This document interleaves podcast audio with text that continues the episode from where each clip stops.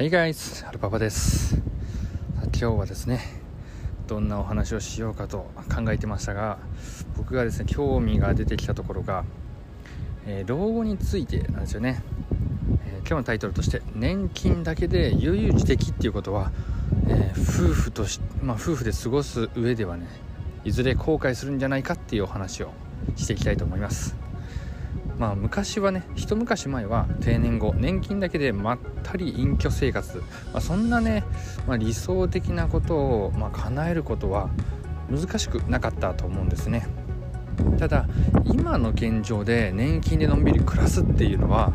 かなり理想と今の現実の差があると思った方がいいと今僕は考えています。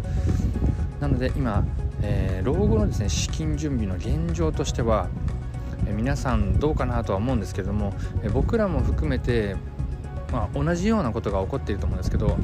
実はその来るか来ないかわからない、まあ、病気とかにはね備えていたとしてもそれよりも高確率で訪れる間違いなく訪れる老後については、まあ、備えていないという人が実際多いというデータがですね、えー、ま生命保険文化センターというところが、ま、2019年にその調査をしましたということでね。そこでまあ結果としてはですね病気や怪我で困らないように保険や預貯金などで備えている方に関しては85%いた。しかし、えー、老後にお金で困らないよう準備しているのは約65%にとどまりましたっていう結果が出たんですね。うんこれはねなかなかうんちゃんと考えた方がいいようなねデータが出てきたなというふうに思います。で今ねその老後に困らないように今あなたがね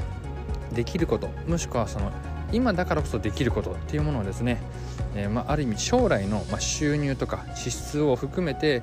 ある程度予測しておくことで、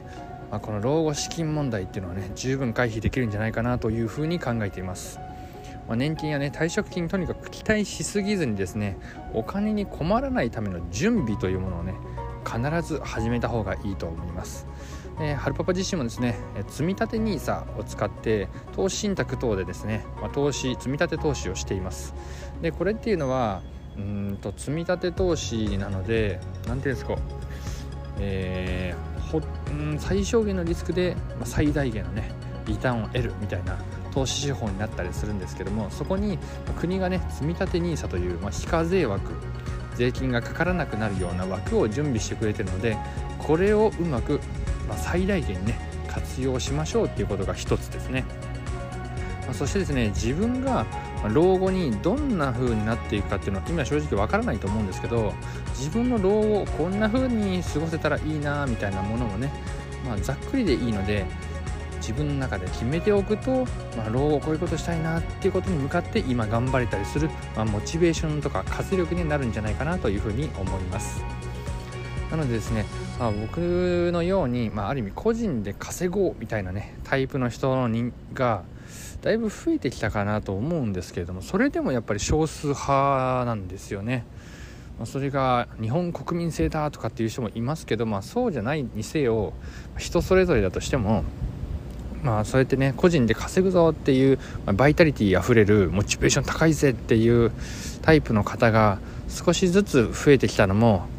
まあ、ある意味刺激がねたくさん外側から受け、まあ、その刺激があったあったことによって、えー、その人の潜在意識の中に眠っていたものっていうのがね開花されたりとか、まあ、進化をするみたいな感覚があって、まあ、それがね